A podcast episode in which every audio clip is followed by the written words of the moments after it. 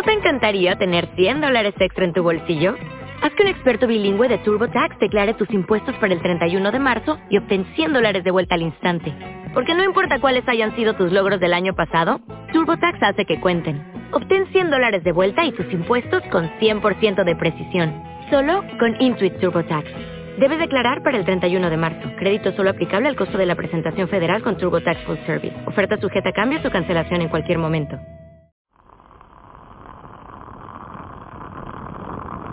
Hola, un saludo desde La Habana.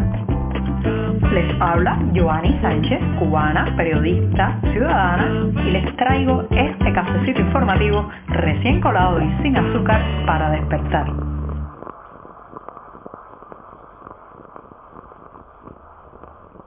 Al fin llegó el jueves, mi día preferido de la semana y una jornada que ha amanecido soleada, pero todavía bastante fresca aquí en la capital cubana y en la que empezaré hablando de las declaraciones que ha hecho a su llegada a Madrid el dramaturgo Junior García Aguilera. Pero antes de decirles los titulares de este 18 de noviembre de 2021 voy a pasar a servirme el cafecito que saben está recién colado, acabadito de salir de la cafetera, así que lo pongo en la taza lo dejo unos breves segundos aquí a mi lado y mientras tanto les comento los titulares principales de hoy.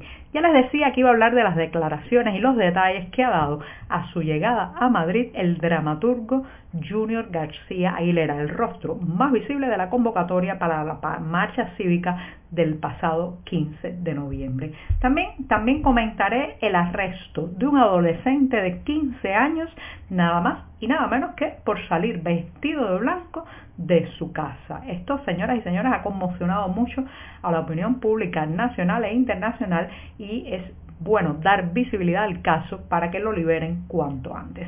En un tercer momento, la llegada de turistas a Cuba tensa aún más el suministro de productos básicos y ya les daré detalles. Y por último, recordarles que esta noche la canción Patria y Vida, el tema del cambio en Cuba, de las protestas populares, llega a los Latin Grammy y crucemos los dedos a ver si sale galardonada en esa ceremonia. Presentados ya los titulares, pues entonces el café está servido y los temas también.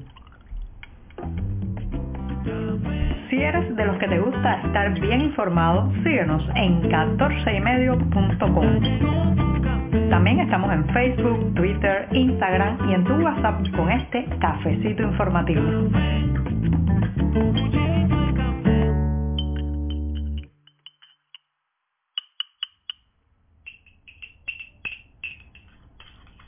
Ya terminé de refrescar con la cucharita el café y ahora me voy a dar el primer sorbito del día, muy necesario, pero eso sí, amargo sin una gota de azúcar, como me gusta a mí.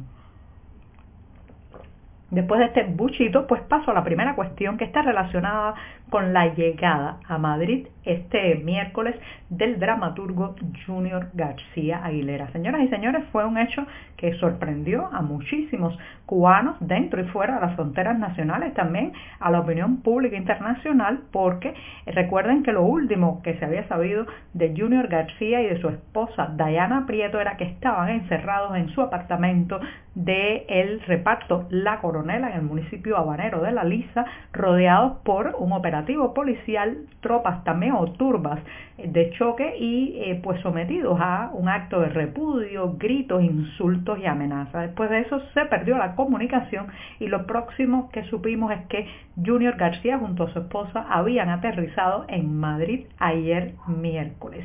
Claro, pues a partir de eso se ha desencadenado una gran polémica en las redes y hoy eh, García eh, compareció ante una conferencia de prensa con varios periodistas y también pues emigrados cubanos que están en Madrid para responder preguntas. Ya ha dicho por lo claro y de forma contundente que el problema de Cuba no se llama Junior García, el problema de Cuba se llama dictadura. Así, así lo ha dicho el dramaturgo que ofreció, reitero, una rueda de prensa para contar lo que denominó como el terror al que ha sido sometido por el régimen cubano y que lo ha empujado a salir de la isla. Dice textualmente que la revolución devoró a sus hijos y a sus nietos y ha denunciado pues eh, de manera cronológica todas las amenazas, las presiones, también los chantajes, las coacciones que sufrió no solo él, sino también buena parte de su familia y de sus conocidos y amigos. García Aguilera ha hecho una crítica muy dura al régimen cubano, al que ha comparado incluso con otras dictaduras latinoamericanas y llama a la cúpula eh, del régimen de esta isla como burguesa. Dice que viven de manera eh, pues acomodada, no eh, siguiendo los órdenes de un verdadero revolucionario. Así que reitero, el dramaturgo eh, pues ha dado los detalles de cómo fue su partida, de las presiones que sintió y todo esto, señoras y señores, ha generado, claro está, un debate, un intenso debate. Los debates siempre son necesarios porque recuerden que esto es una sociedad donde no se ha debatido por años por décadas no se ha permitido el diálogo, la beligerancia, las opiniones diferentes, pues entonces cualquier tema como este en las redes sociales genera mucha polémica, mucho debate y muchas opiniones encontradas. Hay quienes quienes aplauden que Junior eh, haya preservado su vida, que haya optado por eh, pues ponerse a salvo en el exilio en Madrid, aunque dice, asegura el dramaturgo que regresará a la isla, pero hay otros que critican su salida justamente en un momento en que todavía hay personas detenidas eh, por eh, no solamente las protestas del pasado 11 de julio, sino también arrestados durante la convocatoria de la marcha del 15 de noviembre, que como saben fue frustrada por la vigilancia, por la, eh, la eh, extensión por toda la isla de tropas de choque, de policías uniformados y policías de civil. Estos cuestionamientos a la decisión de Junior son todos válidos en el sentido de que cada cual se forma una opinión, ejercer el liderazgo, ser una figura pública, pues lleva incluido eh, el estar bajo el escrutinio, el que cada decisión tomada pues pase de alguna manera por la evaluación de los ciudadanos. Pero lo cierto es, señoras y señores, que entre aquellos que hemos sufrido más la coacción, las amenazas, la intimidación del régimen cubano y estamos dentro de la isla, hay una unanimidad, hay un apoyo, una solidaridad con la decisión tomada por Junior. Sabemos, sabemos lo que significa y nos ponemos en sus zapatos, sentimos la empatía eh, de un hombre joven, talentoso, creativo, dramaturgo, que de pronto siente sobre él todo el peso de un Estado totalitario, un abuso de poder absoluto usando los medios de prensa para fusilar su reputación, la vigilancia alrededor de su casa, eh, la extorsión o eh, coacción sobre gente que ama, todo eso, señoras y señores, es muy duro de sobrellevar y termina muchas veces destruyendo al individuo en lo social, pero también en lo psicológico. Así que siento, veo un consenso de apoyo, solidaridad y empatía con la decisión de Junior entre la mayoría de las personas que conozco que estando dentro de la isla seguimos sufriendo ese mismo tipo de estrategia represiva por parte del régimen. Así que espero que la salida de Junior García ayude también a visibilizar más la causa cubana, a impulsar aún más las campañas por la inmediata escarcelación de los presos políticos y eh, a fortalecer el movimiento archipiélago que, eh, recuerden, no es un movimiento vertical ni piramidal, sino transversal con un liderazgo eh, pues repartido entre muchas y muchas personas. Junior García, mucha suerte en ese exilio prácticamente forzado al que te han enviado y que lleves en tu voz, en tus acciones, el nombre de Cuba, de Cuba libre. Estamos contigo de lunes a viernes a media mañana cuando el café se disfruta mejor. Comparte conmigo, con tus amigos e infórmate con este cafecito informativo.